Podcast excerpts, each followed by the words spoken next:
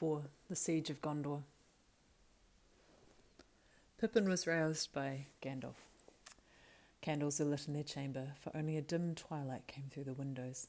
The air was heavy as with approaching thunder. What's the time? said Pippin, yawning. Past the second hour, said Gandalf. Time to get up and make yourself presentable. You are summoned to the Lord of the City, and to learn your new duties. And will he provide breakfast? No, I have provided it, all that you'll get till noon. Food is now doled out by order. Pippin looked ruefully at the small loaf, and he thought a very inadequate pat of butter, which was set up for him, beside a cup of thin milk. Why did you bring me here? he said. You know quite well, said Gandalf, to keep you out of mischief. And if you do not like being here, you can remember that you brought it on yourself. Pippin said no more. Before long, he was walking with Gandalf once more down the cold corridor to the door of the Tower Hall. There, Denethor sat in a grey gloom like an old patient spider, Pippin thought. He did not seem to have moved since the day before. He beckoned Gandalf to a seat, but Pippin was, was left for a while standing unheeded. Presently, the old man turned to him. Well, Master Peregrine, I hope that you used yesterday to your profit and your liking though I fear that the board is barer in the city than you could wish. Pippin had an uncomfortable feeling that most of what he had said or done was somehow known to the lord of the city, and much was guessed of what he thought as well. He did not answer. What would you do in my service? I thought, sir, that you would tell me my duties. I will, when I learn what you are fit for, said Denethor. But that I shall learn soonest, perhaps, if I keep you beside me. The squire of my chamber has begged to leave to go to the out garrison, so you shall take his place for a while. You shall wait on me, bear errands, and talk to me, if war and council leave me any leisure. Can you sing? Yes, said Pippin. Oh, yes, well enough for my own people. But we have no songs fit for the great halls and evil times, Lord. We, we seldom sing of anything more terrible than wind or rain. And most of my songs are about things that make us laugh, or about food or drink, of course. And why should such songs be unfit for my halls or for such hours as these? We who have lived long under the shadow may surely listen to echoes from a land untroubled by it. Then we may feel that our vigil was not fruitless, though it may have been thankless. Pippin's heart sank. He did not relish the idea of singing any song of the Shire to the Lord Minas Tirith, certainly not the comic ones that he knew best. They were too, well, rustic for such an occasion. He was, however, spared the ordeal for the present. He was not commanded to sing. Denethor turned to Gandalf, asking, asking questions about Rohirrim and their policies, and the position of Eomer and the king's nephew. Pippin marvelled at the amount the Lord seemed to know about a people that lived far away, though it must, he thought, be many years since Denethor himself had ridden abroad. Presently, Denethor waved to Pippin and dismissed him for a while. Go to the armories of the citadel, he said, and get you their livery and gear of the tower. It will be ready. It was commanded yesterday. Return when you are clad. It was as he said, and Pippin soon found himself arrayed in strange garments, all of black and silver. He had a small hauberk, its rings forged of steel maybe, yet black as jet, and a high crowned helm from small raven wings on either side, set with a silver star in the centre of the circlet. Above the mail was a short surcoat of black, but broidered on the breast in silver, with the token of the tree.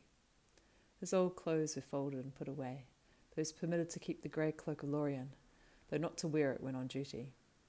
He looked at it now. Had he known it, the verily Ernul Fineth, the prince of halflings, that folk had called him, but he felt uncomfortable, and the gloom began to weigh on his spirits.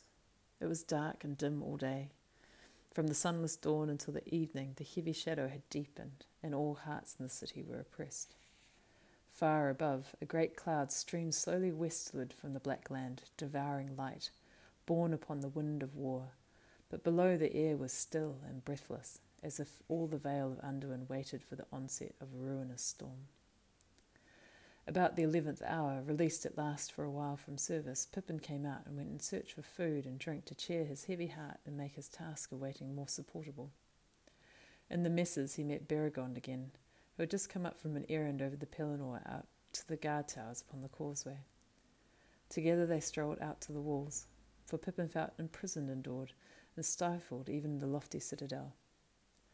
Now they sat side by side again in the embrasure looking towards the east, where they had eaten and talked the day before.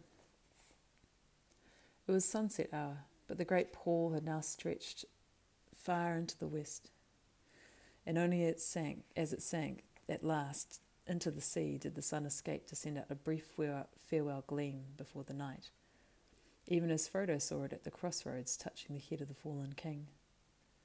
But to the fields of Pelennor under the shadow of Mindolluin there came no gleam. They were brown and drear. Already it seems years to Pippin since he had sat there before, in some half forgotten time in which he had still been a hobbit, a light hearted wanderer touched little by the perils he had passed through. Now he was one small soldier in a city preparing for a great assault, clad in the proud but sombre manner of the Tower of the Guard.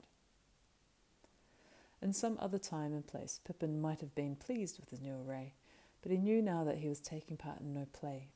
He was in deadly earnest, the servant of a grim master in greatest peril. The hauberk was burdensome, and the helm weighed upon his head. His cloak he had cast aside upon the seat. He turned his tired gaze away from the darkling fields below, and yawned, and then sighed. Are you weary of the day? said Beregond. Yes, said Pippin, very, tired out with idleness and waiting. I have kicked my heels at the door of my master's chamber for many slow hours, while he has debated with Gandalf and the prince and other great persons. And I'm not used, Mr. Beregond, to waiting hungry on others while they eat. It is a sore trial for a hobbit, that. No doubt you will think I should feel the honour more deeply. But what is the good of such honour? Indeed, what is the good of even food and drink under this creeping shadow? What does it mean? The very air seems thick and brown.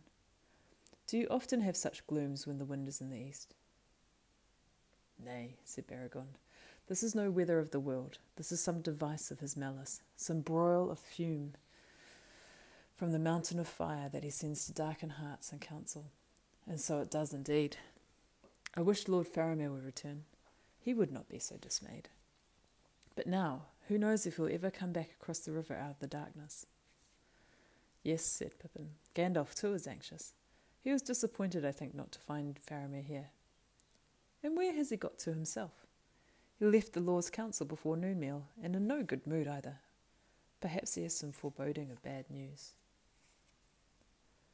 Suddenly, as they talked, they were stricken dumb, frozen as it were to listening stones. Pippin cowered down with his hands pressed to his ears, but Beregond, who had been looking out from the battlement as he spoke of Faramir, remained there, stiffened, staring out with starting eyes. Pippin knew the shuddering cry that he had heard. It was the same that he had heard long ago in the Marsh of the Shire. Now it had grown in power and hatred, piercing the heart with a poisoning despair. At last, Beregond spoke with an effort. They've come, he said. Take courage and look. There are foul things below. Reluctantly, Pippin climbed onto the seat and looked out over the wall. The Pelennor lay dim from beneath them, fading away to the scarce guessed line of the great river. But now, wheeling swiftly across it like shadows of untimely light, he saw in the middle, ears below him like five bird like forms, horrible as carrion fowl, yet greater than the eagles, cruel as death. Now they swooped near, venturing almost within bowshot of the walls. Now they circled away. Black riders, muttered Pippin. Black riders of the air. But see, Beregond, he cried. They are looking for something, surely. See how they wheel and swoop always down to that point over there. And can you see something moving on the ground? Dark little things. Yes, men on horses, four or five. I can't stand it. Gandalf! Gandalf! Save us! After a long screech rose and fell, he threw himself back again from the wall, panting like a hunted animal. Faint and seemingly remote, though, that shuddering cry he heard winding up from below, the sound of a trumpet ending on a high note. Faramir! The Lord Faramir! It's his call! cried Beregond. Brave heart! But how can he win to the gate if these foul hellhawks have other weapons than fear? Look! They hold on. They will make the gate. No! The horses are running mad. No! Oh, look! The men are thrown. They're running on foot. No, one is still up. He rides back to the others. That will be the captain. He can master both beast and men. Ah! There go one of the foul things and stooping on him. Help! Help! Will no one go out to him? Faramir! With that, Beregond sprang away and ran off to the gloom. Ashamed of his terror, while Beregond of the guard thought first of the captain whom he loved, Pippin got up and peered out. At that moment he caught a flash of white and silver coming from the north, like a small star down the dusky fields. It moved with the speed of an arrow and grew as it came, converging swiftly with the light of the four men towards the gate. It seemed to Pippin that a pale light was spreading about it, and the heavy shadows gave way before it, and then as it drew near he thought that he heard, like an echo on the walls, a great voice calling. Gandalf! Gandalf! He always turns up when things are darkest. Go on, go on, White Rider! Gandalf! Gandalf! He shouted wildly like an outlooker on a great race, urging a runner who was far behind encouragement. But now the dark, swooping shadows were aware of the newcomer. One wheeled towards him, but it seemed to Pippin that he raised his hand, and from it a shaft of white light stabbed upwards. The Nazgul gave a long wailing cry and swerved away, and with that the four others wavered, and then rising in swift spirals they passed away eastward, vanishing into the lowering cloud above, and down on the Pelennor. It seemed for a while less dark. Pippin watched, and he saw the horseman and the white rider meet and halt, waiting for those on foot. Men now hurried out to them from the city, and soon they all passed from sight under the outer walls, and he knew that they were entering the gate. Guessing that they would come at once to the tower and the steward, he hurried into the entrance of the citadel. There he was joined by many others who had watched the race and the rescue from the high walls. It was not long before a clamour was heard in the streets leading up to the outer circles, and there was much cheering and crying of the names of Faramir and Mithrandir Presently Pippin saw torches, and followed by a press of people, two horsemen riding slowly. One was in white, but shining no longer. The other pale in the twilight, as if his fire was spent or veiled. The other was dark, and his head was bowed. They dismounted, and as grooms took Shadowfax and the other horse, they walked forward to the sentinel at the gate. Gandalf steadily, his grey cloak flung behind, and a fire still smouldering in his eyes. The other, clad all in green, slowly, swaying a little as a weary or wounded man. Pippin pressed forward as they passed under the lamp beneath the gate arch, and he saw the pale face of Faramir as he caught his breath. It was the face of one who had been assailed by a great fear or anguish, but had mastered it and was now quiet. Proud and grave, he stood for a moment as he spoke to the guard, and Pippin, gazing at him, saw how closely he resembled his brother Boromir, whom Pippin had liked from the first, admiring the great man's lordly but kindly manner. Yet suddenly for Faramir his heart was strangely moved with a feeling that he had not known before. Here was one with an air of high nobility, such as Aragorn at times revealed. Less high, perhaps, yet also less incalculable and remote. One of the kings of men born into a later time, but touched with wisdom and sadness of the elder race. He knew now why Beregond spoke his name with love, he was a captain that men would follow, and that he would follow, even under the shadow of the black wings. Faramir! he cried aloud with the others. Faramir! And Faramir, catching a strange voice amongst the clamour of the men of the city, turned and looked down at him, was amazed. Whence come you? he said. A halfling, and in the livery of the tower. Whence? But with that, Gandalf stepped to his side and spoke. He came with me from the land of the halflings. He came with me. But let us not tarry here. There is much to say and to do, and you are weary. He shall come with us. Indeed, he must. For if he does not forget his new duties more easily than I do, he must attend his lord again within the hour. Come, Pippin, follow us. So at length they came to the private chambers of the lord of the city. There deep seats were set about a brazier of charcoal, and wine was brought, and there Pippin hardly noticed stood behind the chair of Denethor and felt his weariness a little. Oh, sorry, felt his weariness little, so eagerly did he listen to all that was being said. When Faramir had taken white bread and drunk a draught of wine, he sat upon a low chair at his father's left hand. Removed a little upon the other side sat Gandalf in a chair of carven wood, and he seemed to at first be asleep. For at the beginning Faramir spoke only of the errand upon which he had been sent out ten days before, and he brought tidings of Ithilien and movements of the enemy and his allies. And he told of the fight on the road when the men of Harad and the great beast were overthrown. A captain reporting to his master such matters had often been heard before, small things of the border war that now seemed useless and petty, shorn of their renown. Then suddenly Faramir looked at Pippin. But now we must come to strange matters, he said, for this is not the first halfling that I've seen walking out of the northern legends into the southlands. At that, Gandalf sat up and gripped the arms of his chair, but he said nothing, and with a look stopped the exclamation on Pippin's lips. Denethor looked at their faces and nodded his head, as though in sign that he had read much there before it was spoken. Slowly, while others sat silent and still, Faramir told his tale, and with his eyes for the most part on Gandalf, though now and again his glass glance strayed to Pippin, as if to refresh his memory of the others that he had seen. As the story was unfolded of his meeting with Frodo and his servant, and of the events at Henneth Annun, Pippin became aware that Gandalf's hands were trembling as they clutched on the carven wood. White they seemed now, and very old as he looked at them, suddenly with a thrill of fear. Pippin knew that Gandalf, Gandalf himself, was troubled, even afraid.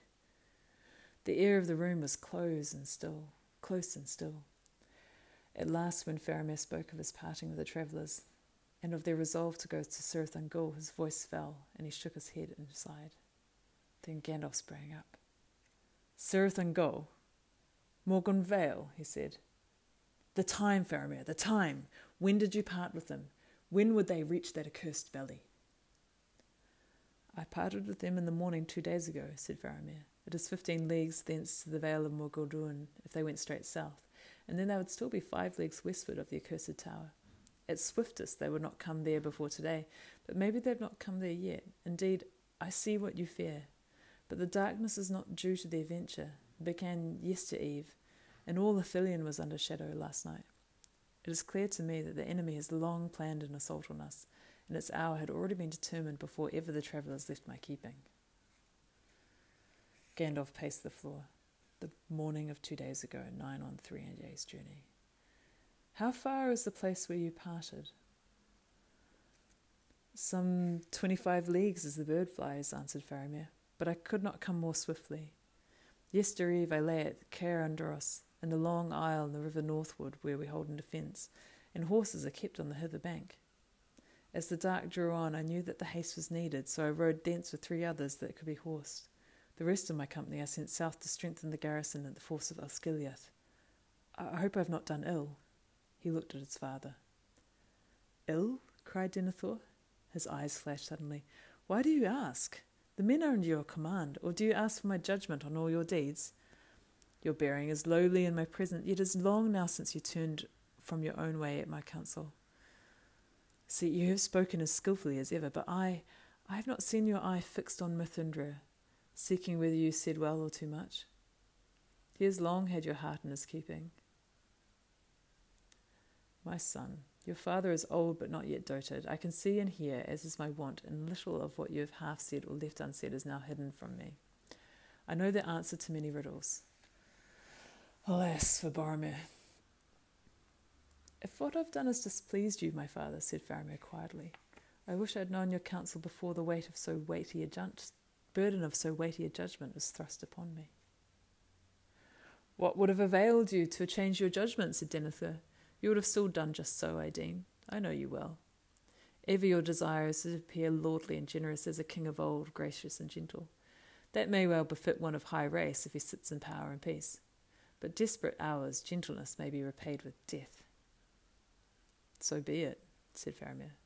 So be it, cried Denethor, but not with your death only, Lord Faramir, with the death also of your father and your people, whom is your part to protect now that Boromir is gone. Do you wish then, said Faramir, that our places had been exchanged? Yes, I wish that indeed, said Denethor, for Boromir was loyal to me, and no wizard's pupil. He would have remembered his father's need, and would have not squandered what fortune gave. He would have brought me a mighty gift. For a moment, Faramir's restraint gave way. I would ask you, my father, to remember why it was I, not he, that was an Ithilien. On one occasion at least your counsels prevailed, not long ago. It was the lord of the city that gave the errand to him. Stir not the bitterness in the cup I mixed for myself, said Denethor. Have I not tasted it now many nights upon my tongue, foreboding that worse yet lay in the dregs? As now indeed I find, were it not so, would that this thing had come to me. Comfort yourself, said Gandalf. In no case would Boromir have been brought to you. He is dead and died well. May he sleep in peace. Yet you deceive yourself. He would have stretched out his hand to this thing, and taking it, he would have fallen. He would have kept it for his own. He would have returned to you as someone you would not have known as your own son. The face of Denethor set hard and cold. You found Boromir less apt at your hand, did you not? he said softly. But I, who was his father, say that he would have brought it to me. You are wise, maybe, Mithrandir, yet with all your subtleties you have not wisdom. Counsels may be found that neither the webs of wizards nor the haste of fools. I have in this matter more law and wisdom than you deem. What then is your wisdom? said Gandalf. Enough to perceive that there are two follies to avoid. One, to use this thing as perilous. At this hour, to send it into the hands of a witless halfling to the land of the enemy himself, as you have done, and the son of mine, that is madness. And the Lord Denethor, what would he have done? Neither. But I must surely not for my argument have set this thing on a hazard beyond all a fool's hope, risking our utter ruin, if the enemy should recover what he has lost. Nay, it should have been kept hidden, hidden dark and deep, not used, I say, unless at the uttermost end of need, but set beyond his grasp, saved by a victory so final that when it befell, would not trouble us being dead. I think you think as your wont is, my lord, of Gondor only, said Gandalf. Yet there are other men and other lives and time still to be. And for me, I pity even his slaves. And where will other men look for help if Gondor fails? answered Denethor. If I had this thing now in the deep vaults of the citadel, we should not then shake with dread under this gloom, fearing the worst, and our counsels would be left undisturbed. If you do not trust me to endure the test, then you do not know me yet. Nonetheless, I do not trust you, said Gandalf. Had I done so, I could have sent this thing hither to your keeping, and spared myself and others much anguish. And now, hearing you speak, I trust you even less, no more than Boromir. Nay, stay your wrath. I do not trust myself in this either. I refuse this thing, even given freely as a gift. You are strong, and still in some matters govern yourself, Denethor. Yet if you had received this thing, it would have overthrown you. Were it buried in the roots of Mindolluin, still it would burn in your mind always, as the darkness grows, and yet worse things follow that soon shall be upon us. For a moment the eyes of Denethor glowed again as he faced Gandalf, and Pippin felt once more the strain between their wills. But now almost it seemed as if their glances were like blades from eyes to eye, flickering as they fenced. Pippin trembled, fearing some dreadful stroke, but suddenly Denethor relaxed and grew cold again. He shrugged his shoulders. If I had, if you had, he said, such words and ifs are vain. It has gone to the shadow, and only time will show what doom awaits us in it. The time will not be long. And what is left, let all who fight the enemy in their fashion be one and keep hope while they may, and after hope still the hardihood to die free. He turned to Faramir. What think you of the garrison of Osgiliath? It's not strong, said Faramir. I've sent the company of Ithilien to strengthen it, as I have said. Not enough, I deem, said Denethor. It is there that the first blow will fall. They will have need of some stout captain there. There and elsewhere in many places, said Faramir, and sighed. Alas for my brother, whom I too loved. He rose. May I have your leave, father? And then he swayed and leaned upon his father's chair. You are weary, I see, said Denethor. You have ridden fast and far, and under shadows of evil in the air, I'm told. Don't speak of that, said Faramir. Then we will not, said Denethor. Go now and rest as you may. Tomorrow's need will be sterner.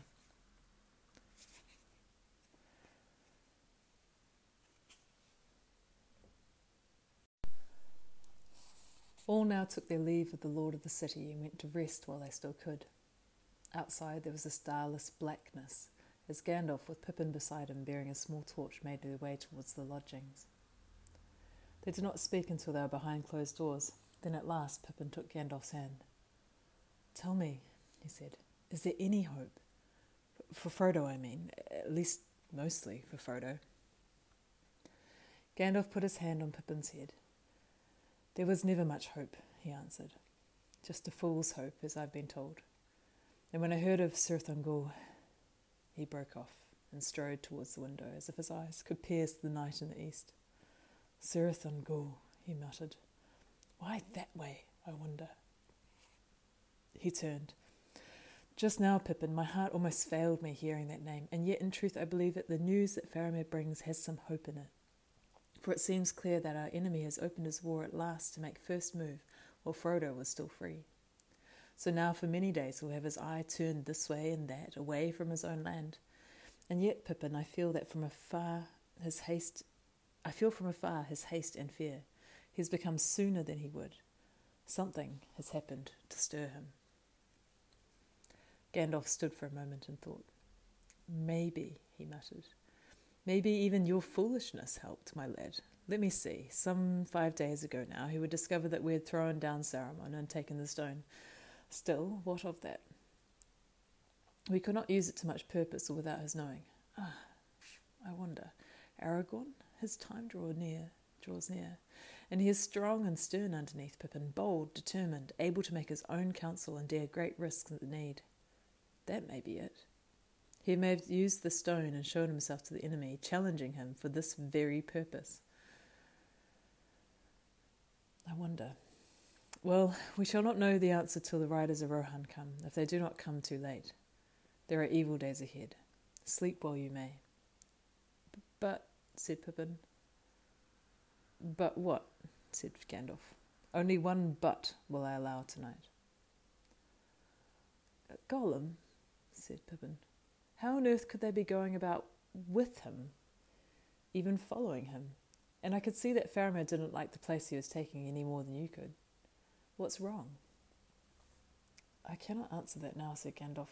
Yet my heart guessed that Frodo and Gollum would meet before the end, for good or for evil. But of Cirith Ungol I will not speak tonight. It's treachery, treachery, I fear, treachery of that most miserable creature. But so it must be. Let us remember that a traitor may betray himself and do good that he does not intend to. It can be so sometimes. Good night.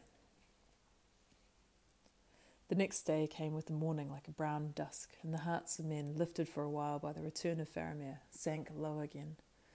The winged shadows were not seen again that day, yet ever and anon, high above the city, a faint cry would come, and many who heard it would stand stricken with passing dread, while the less stout hearted quailed and wept. And now Faramir was gone again. They gave him no rest, some murmured. The Lord drives his son too hard, and now he must do the duty of two for himself and for one that will not return. And ever men looked northward, asking, Where are the riders of Rohan?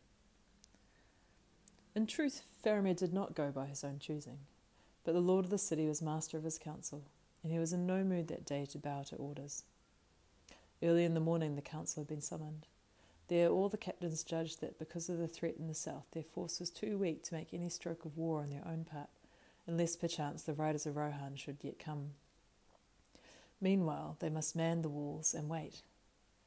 Yet, said Denethor, we should not lightly abandon the outer defences, the Rammas made with such great labour, and the enemy must pay dearly for the crossing of the river. That he cannot do and forced to assail the city, neither north of Cair Andros because of the marches, or southwards towards Lebennin because of the breadth of the river. That needs many boats. It is at Osgiliath that he will put his weight, as before when Boromir denied him passage.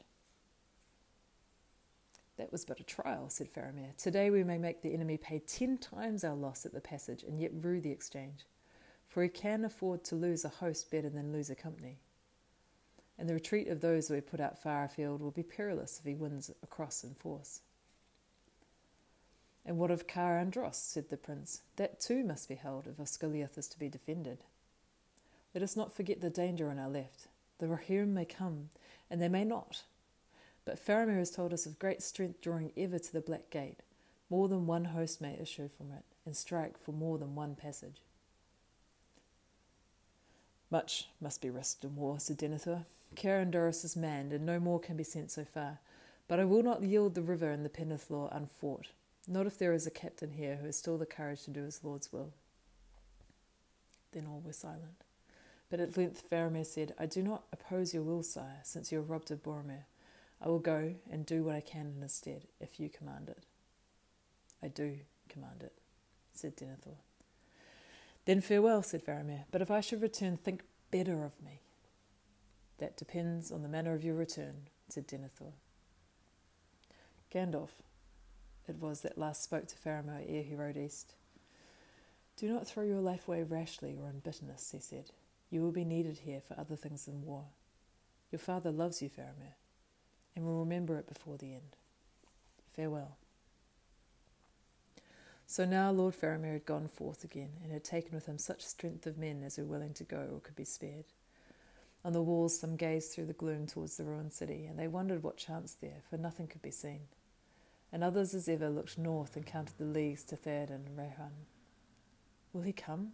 Will he remember our old alliance? They said. Yes, he will come, said Gandalf, and even if he comes too late. But think, at best the Red Arrow can have reached him more than two days ago, and the miles are long from Edoras. It was night ere the news came. A man rode in haste from the fords, saying that the host had issued from Minas Morgul, and was already drawing nigh at Osgiliath, and had been joined by the regiments from the south, Haradrim, Cruel, and Tall. And we have learned, he said, the messenger, that the black captain leads them once again, and the fear of him has passed before him over the river. With those ill boding words, the third day closed, since Pippin came to Minas Tirith. Few went to rest, for small hope had any now that even Faramir could hold the fords for long. The next day, though the darkness had reached its full and grew no deeper, it weighed heavier on men's hearts, and a great dread was on them. Ill news came soon again. The passage of Anduin was won by the enemy. Faramir was retreating to the wall of Pelennor, rallying his men to the causeway forts, but he was ten times outnumbered. If he wins back at all across Pelennor, his enemies will be on his heels, said the messenger. They have paid dear for the crossing, but less dearly than we hoped. The pain and the plan has been well laid. It is now seen that in secret they have long been building floats and barges in great number in Esk. They swarmed across like beetles. But it is the black captain that defeats us. Few will stand and abide even the rumour of his coming. His own folk quail at him, and they would slay themselves at his bidding. Then I am needed here, there, more than here, said Gandalf, and he rode off at once, and the glimmer of him faded soon from sight. And all that night Pippin alone and sleepless stood upon the wall and gazed eastward. The bells of the day had scarcely rung out again, a mockery in the unlightened dark, when far away he saw fires spring up across the dim spaces where the walls of Pelennor stood. The watchmen cried aloud, and all men in the city stood to arms. Now ever and anon there was a red flash, and slowly through the heavy air dull rumbles could be heard. They've taken the wall, men cried. They are blasting breaches in it. They're coming. Where is Faramir? cried Beregond in dismay. Say not he has fallen. It was Gandalf that brought the first tidings. With a handful of horsemen, he came the middle morning, riding as escort to a line of wains. They were filled with wounded men, all that could be saved from the wreck of the causeway forts.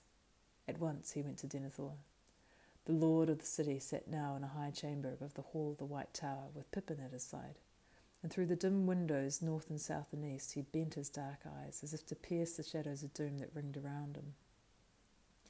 Most to the north he looked, and would pause at while to listen, as if by ancient art his ears might hear the thunder of hoofs in the plains far away. Has Faramir come?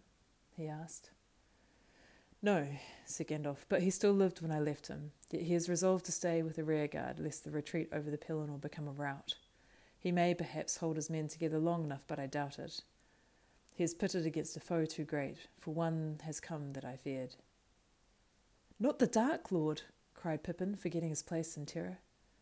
Denethor laughed bitterly.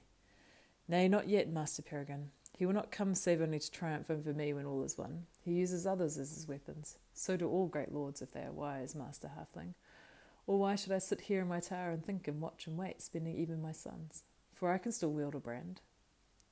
He stood up and cast open his long black coat, cloak, and behold, he was clad in mail beneath, and girt with a long sword, a great hilted in the sheath of black and silver. Thus I have walked, and thus now for many years have I slept, he said, lest with age the body should grow stiff and soft and timid. Yet now, under the Lord of Barad-dûr, the most fell of all his captains is already master of your outer walls, said Gandalf. king of Angmar long ago, sorcerer, Ringwraith, lord of the Nazgul, a spear of terror in the hand of Sauron, shadow of despair. Then, Mithrandir, you have a foe to match you, said Denethor. For myself, I have long known who is chief and captain of the hosts of the Dark Tower. Is this all you've returned to tell me? Or can it be that you've withdrawn because you're overmatched? Pippin trembled, fearing that Gandalf would be stung at sudden wrath, but his fear was needless. It might be so, answered Gandalf softly, but our trial of strength is not yet come, and if words spoken of old be true, not by the hand of man shall he fall, and the hidden from the wise is the doom that awaits him. However that may be, the captain of despair does not press forward yet. He rules rather according to wisdom that you have just spoken, from the rear, driving his slaves in madness before him. Nay, I come rather to guard the hurt men that yet can be healed, for the Rammas is breached far and wide, and soon the host of Morgul will enter at many points. And I came chiefly to say this soon there will be a battle on the fields. A sortie must be made ready. Let it be of mounted men. In them lies our brief hope, for in one thing only is the enemy still poorly provided. He has few horsemen. But we also have few. Now would the coming of Rohan be in the nick of time, said Denethor. We are likely to see other newcomers first, said Gandalf. Fugitives from Cair Andros have already reached us. The isle has fallen. Another army has come from the Black Gate, crossing from the northeast. Some have accused you, Mithrandir, of delighting to bear ill news, said Denethor. But to me this is no longer news. It is known to me ere nightfall yesterday. As for the sortie, I had already given them through to it. Let's go to go to them. Time passed. At length, watchers on the walls could see the retreat of the out companies. Small bands of weary and often wounded men came first with little order. Some were running wildly as if pursued. Away to the eastward in the distance, fires flickered. And now it seemed that here and there they crept across the plain. Houses and barns were burning. Then from many points little rivers of red flame came hurrying on, winding through the gloom, converging towards the line of the broad road that led from the city gate to Osgiliath. The enemy, men murmured. The dike is down. Here they come pouring through the breaches, and they carry torches, it seems. Where are our own folk?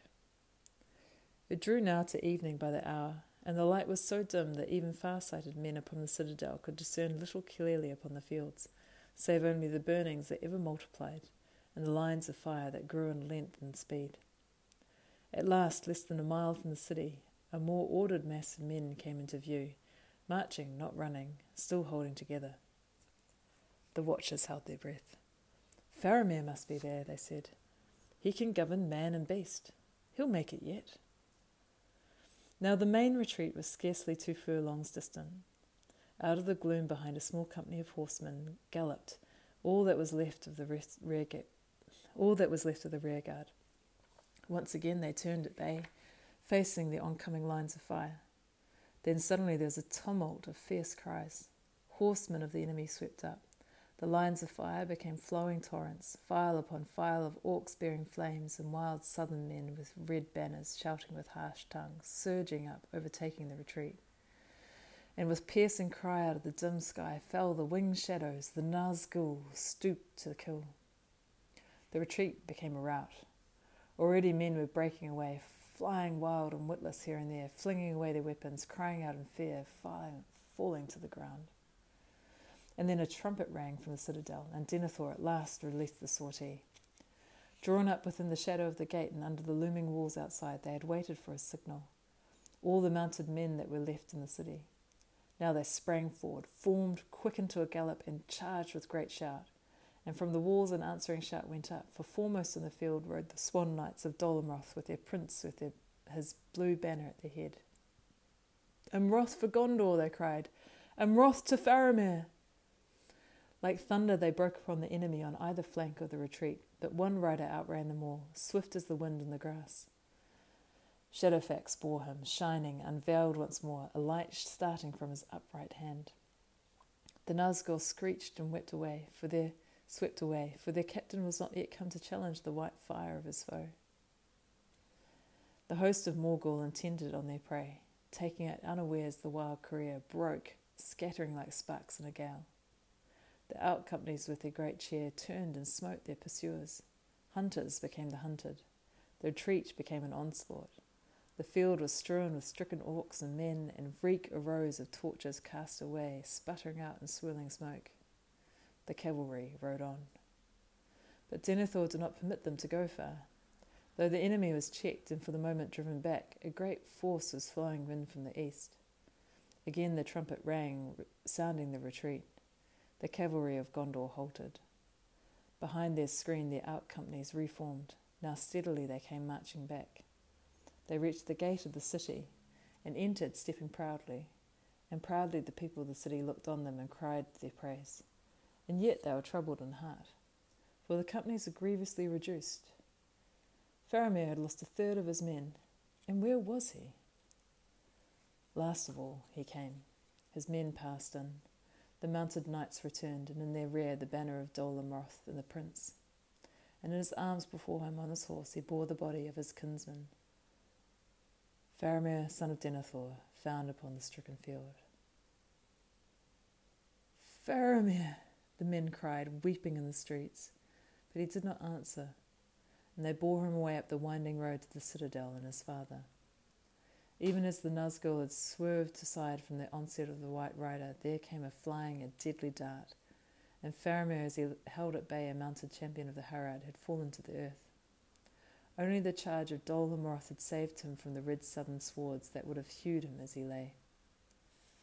The Prince Imrahil brought Faramir to the White Tower, and he said, Your son has returned after great deeds. And he told all that he had seen. But Denethor rose and looked in the face of his son and was silent. Then he bade him make a bed in the chamber and lay Faramir upon it and depart. But he himself went up alone into the secret room under the summit of the tower and many who looked up thither at that time saw a pale light that gleamed and flickered from narrow windows for a while, and then flashed and went out. And when Denethor descended again, he went to Faramir and sat beside him without speaking. But the face of the Lord was grey, more death-like than his son's.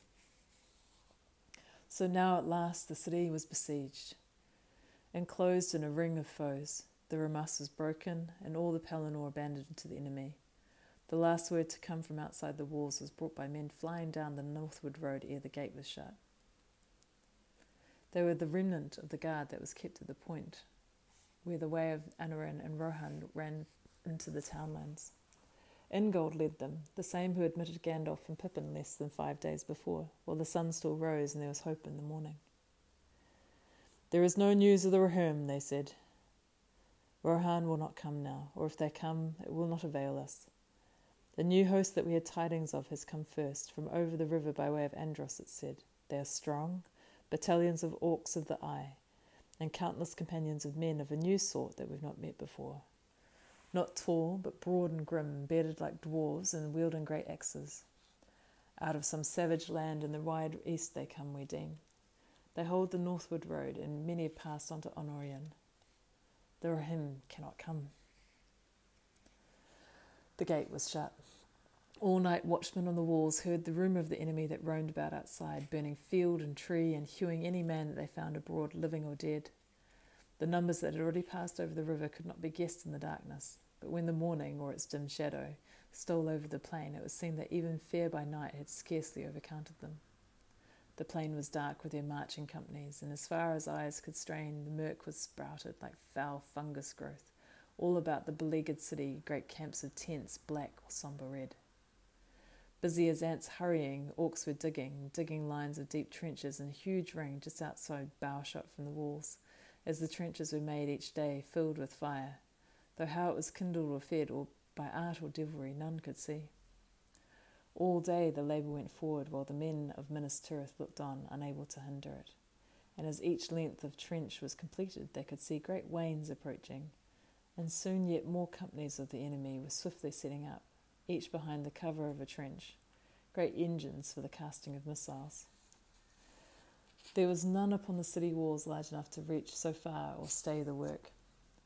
At first men laughed and did not greatly fear such devices, for the main wall of the city was of great height and marvellous thickness, built ere the power and craft of Numenor waned in exile, and its outward face was like to the tower of Orthanc, hard and dark and smooth, unconquerable by steel or fire, unbreakable except by some convulsion that would rend the very earth on which it stood. Nay, they said, not if the Nameless One himself should come, not even he could enter here while yet live. And some answered, While we yet live? How long? He has a weapon that has brought low many strong places since the world began hunger. The roads are cut. Rohan won't come. But the engines did not waste shot upon the indomitable war. There's no brigand or orc chieftain that ordered the assault upon the lord of Mordor's greatest foe. A power of mind and malice guided it.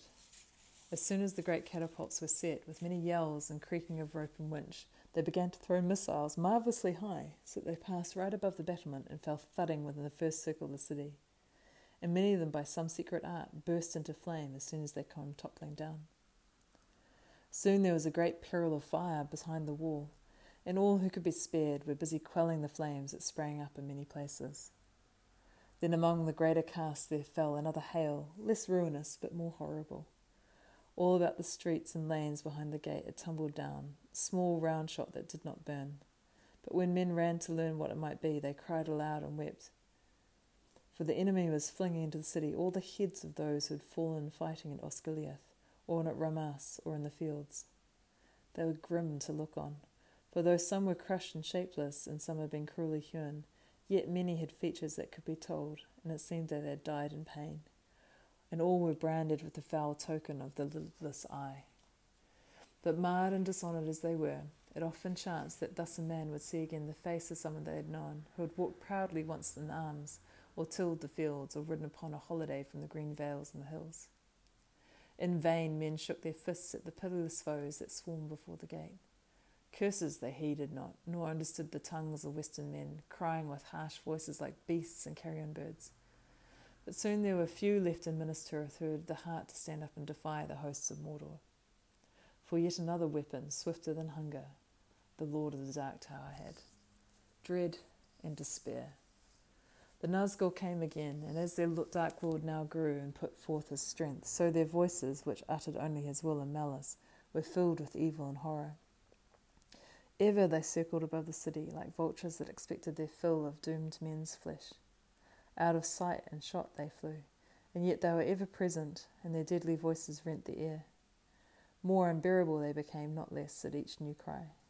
At length, even the stout hearted would fling themselves to the ground as the hidden menace passed over them, or they would stand, letting their weapons fall from nerveless hands, while into their minds a blackness came, and they thought no more of war, only of hiding and of crawling and of death.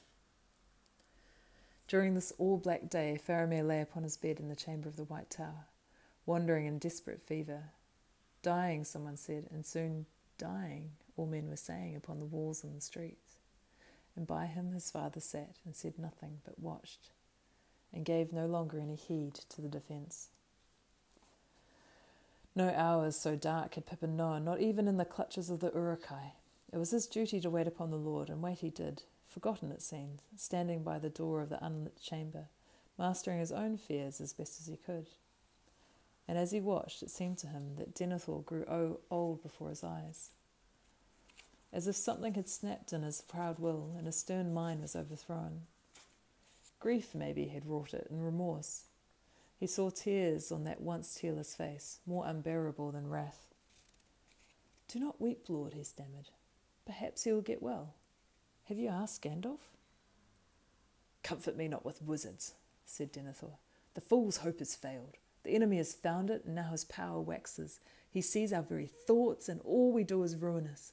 I sent my son forth, unthanked, unblessed, out into the needless peril, and here he lies with poison in his veins.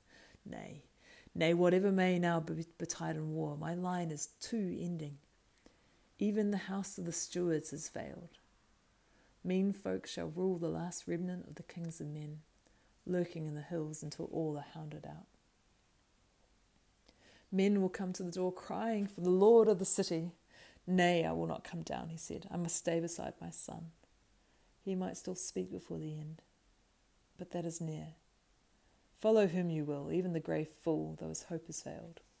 Here I stay. So it was that Gandalf took command of the last defence of the city of Gondor. Wherever he came, men's hearts would lift again, and the winged shadows passed from memory. Tirelessly he strove from citadel to gate, from north to south about the wall, and with him went the Prince of Doth uh, Dol Amroth in his shining mail. For he and his knights still held themselves like lords in whom the race of Numenor rang true. Men that saw them whispered, saying, Belike the old tales speak well. There is elvish blood in the veins of those folks, for the people of Nimrodel dwelt in that land long ago. And then one would sing amid the gloom some staves of the Lay of Nimrodel, or the other songs of the Vale of Anduin out of vanished years. And yet, when they had gone, the shadows closed on them again, and their hearts went cold, and the valour of Gondor withered in ash and so slowly they passed out of a dim day of fears into darkness of desperate night. Fires now raged unchecked in the first circle of the city, and the garrison upon the outer wall was already in many places cut off from retreat. But the faithful who remained there at their posts were few. Most had fled beyond the second gate. Far beyond, sorry, far behind the battle, the river had been swiftly bridged and all day more force and gear of war had poured across it. Now at last, in the middle of night, the assault was loosed. The vanguard passed through the trenches of fire by many devious paths that had been left between them. On they came, reckless of their loss as they approached, still bunched and herded within the range of bowmen on the wall. But indeed there were too few now left there to do them great damage, though the light of the fires showed up many a mark of archers such skill of Gondor had once boasted. Then, perceiving that the valour of the city was already beaten down, the hidden captain put forth his strength. Slowly, the great siege towers built in Osgiliath rolled forward in the dark. Messages came again in the chamber of the White Tower, and Pippin let them enter, for they were urgent. Denethor turned his head slowly from Faramir's face and looked at them silently. The first circle of the city is burning, my lord, they said. What are your commands? You are still lord and steward. Not all will follow Mithrandir. Men are flying from the walls and leaving them unmanned. Why? Why do the fools fly? said Denethor. Better to burn sooner than late, for burn we will. Go back to your bonfire. And I? I will go to my pyre, to my pyre. No tomb for Denethor and Faramir, no tomb, no long, slow sleep of death embalmed. We will burn like heathen kings ever before a ship ever sailed hither from the west. The West has failed. Go back and burn. The messengers without bow or answer turned and fled. Now Denethor stood up and released his fevered hand, released the fevered hand of Faramir. He's burning. He's already burning, he said sadly. The house of his spirit crumbles. Then, stepping softly towards Pippin, he looked down at him. Farewell, he said. Farewell, Peregrine, son of Paladin. Your service has been short, and now it is drawing to an end. I release you from the little that remains. Go and die in whatever way seems best to you, and with whom you will, since that friend whose folly brought you to this death. Send for my servants and go. Farewell. I will not say farewell, my lord, said Pippin, kneeling. Then, suddenly hobbit like once more, he stood up and looked at the old man in the eyes.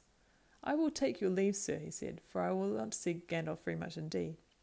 But he is no fool, and I will not think of dying until he despairs of life. But from my word and your service, I do not wish to be released while you live. And if they come at last to the citadel, I hope to be here and stand beside you, and perhaps earn the alms that you have given me.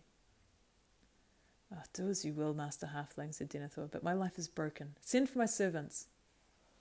He turned back to Faramir. Pippin left him and called for the servants, and they came. Six men of the household, strong and fair, yet they trembled at the summons. In a quiet voice, Denethor bade them lay warm coverlets on Faramir's bed and take it up. They did so. Lifting up the bed, they bore him from the chamber. Slowly they paced to trouble the fevered man as little as might be. And Denethor, now bending on a staff, followed them, and last came Pippin. Out from the white tower they walked as if to a funeral, out into the darkness, where the overhanging cloud was lit beneath with flickers of dull red. Softly they paced the great courtyard, and at a word from Denethor they halted beside the withered tree. All was silent, save for the rumour of war in the city down below, and they heard the water dripping sadly from the dead branches into the dead pool. The dark pool, sorry. Then they went on to the citadel gate, where the sentinel stared at them in wonder and dismay as they passed by. Turning westward, they came at length to a door in the rearward wall of the sixth circle. Fen Hollen it was called, for it was kept ever shut to save, save at the time of funeral, and only the lord of the city might use that way, or those who bore the token of the tombs and tended the houses of the dead. Beyond it went a winding road that descended in many curves down to the narrow land under the shadow of the Mindolluin's precipice, where stood the mansions of the dead kings and of their stewards. A porter sat in the little house beside the way, and with fear in his eyes he came forth bearing a lantern in his hand. At the Lord's command he unlocked the door, and silently it swung back, and they passed through, taking the lantern from his hand. It was dark, and on the climbing road between the ancient walls and the many pillared balusters, looming in the swaying lantern beam, their slow feet echoed as they walked down, down, until at last they came to the silent street, Rath Dínen. Between pale domes and empty halls and images of men long dead, they entered into the house of the stewards and set down their burden. There Pippin, staring uneasily about him, saw that he was in a wide vaulted chamber, draped as it were with great shadows that the little lantern threw upon its shrouded walls. And dimly to be seen were many rows of tables carved in marble, and upon each table lay a sleeping form, hands folded, head pillowed upon stone. One table near at hand stood broad and bare, Upon it, at a sign from Denethor, they laid Faramir, and on the farther side by side, and covered them with one covering, and stood then with bowed heads as mourners beside a bed of death. Then Denethor spoke in a low voice. Here we will wait, he said. Send not for an embalmers. Bring us wood quickly to burn, and lay it about us, and beneath, and pour oil upon it. And when I bid you, thrust in a torch. Do this and speak no more to me. Farewell. By your leave, lord, said Pippin, and turned and fled in terror from the deathly house. Poor Faramir, he thought. I must find Gandalf. Poor Faramir. Quite likely he needs medicine more than tears. Where can I find Gandalf? In the thick of things, I suppose, and who have no time to spare for dying men or madmen. At the door, he turned one of the servants who had remained on guard there. Your master is not himself, he said. Go. Bring no fires to this place while Faramir lives. Go slowly. Do nothing until Gandalf comes. Who is the master of Minas Tirith? the man answered. The Lord Denethor or the Grey Wanderer?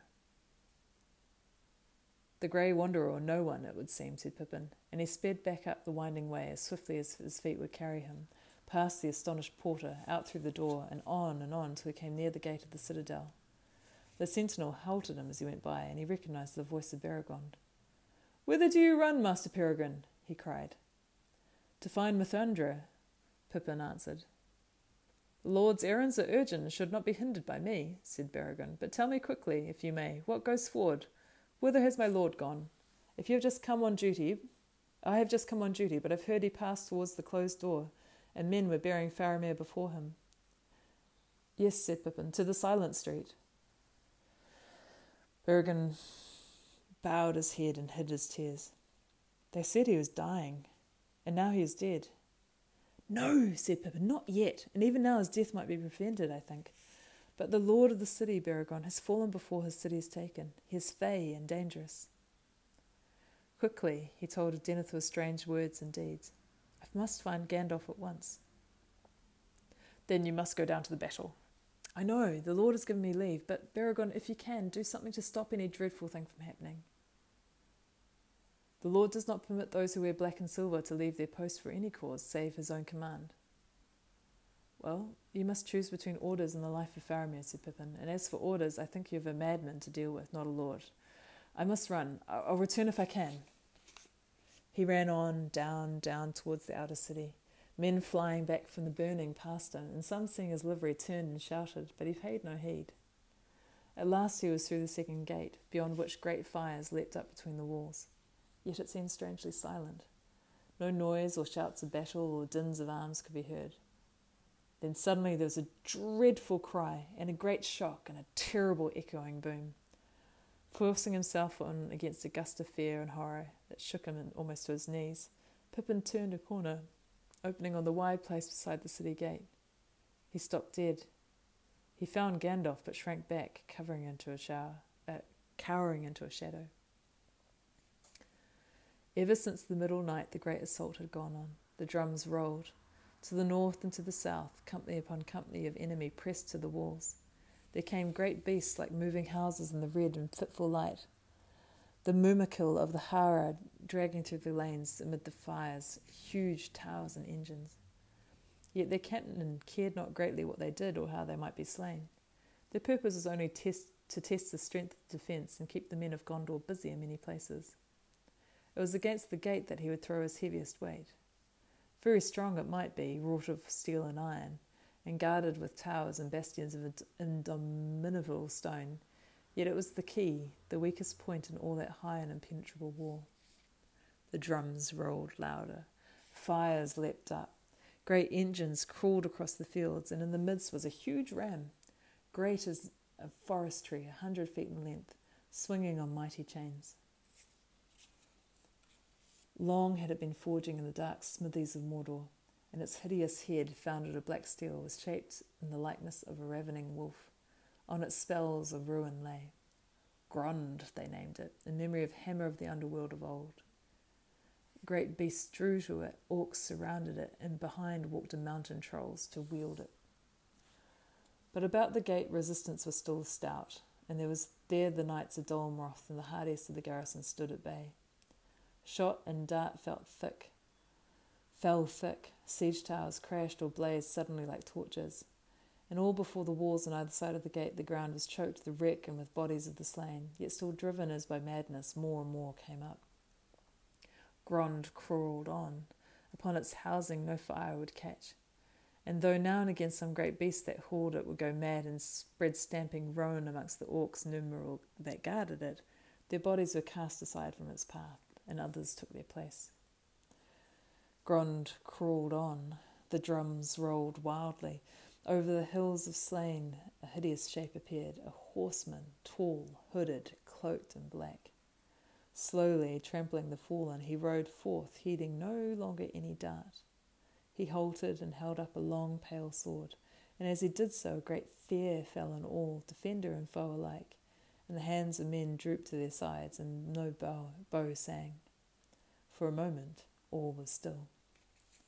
The drums rolled and rattled. With a vast rush, Grond was hurled forward by huge hands. It reached the gate. It swung. A deep boom rumbled through the city like thunder running into clouds, but the doors of iron and posts of steel withstood the stroke. Then the black captain rose in his stirrups and cried aloud in a dreadful voice, speaking in some forgotten tongue words of power and terror to rend both heart and stone. Thrice he cried, thrice the great ram boomed, and suddenly upon the last stroke of the gate, stroke, the gate of Gondor broke. As if stricken by some blasting spell, it burst asunder. There was a flash of searing lightning, and the doors tumbled in riven fragments on the ground. In rode the Lord of Nazgul, a great black shape against the fires upon beyond he loomed up, grown to a vast menace of despair. In rode the Lord of Nazgul under the archway that no enemy had ever yet passed, and all fled before his face. All save one. There, waiting, silent and still in the space before the gate, sat Gandalf upon Shadowfax. Shadowfax, who alone amongst the free horses of the earth endured the terror, unmoving, steadfast as a graven image of Rath Dínen. You cannot enter here, said Gandalf, and the huge shadow halted. Go back to the abyss prepared for you. Go back. Fall into the nothingness that awaits you and your master. Go. The Black Rider flung back his hood, and behold, he had a kingly crown and yet upon it no head visible was it set. Yet upon no head visible was it set. The red fires shone between it and the mantled shoulders, vast and dark. From a mouth unseen there came a deadly laughter. You old fool! Old fool, this is my hour. Do you not know death when you see it? Die now and curse in vain. And with that he lifted his high sword, and flames ran down the blade. Gandalf did not move.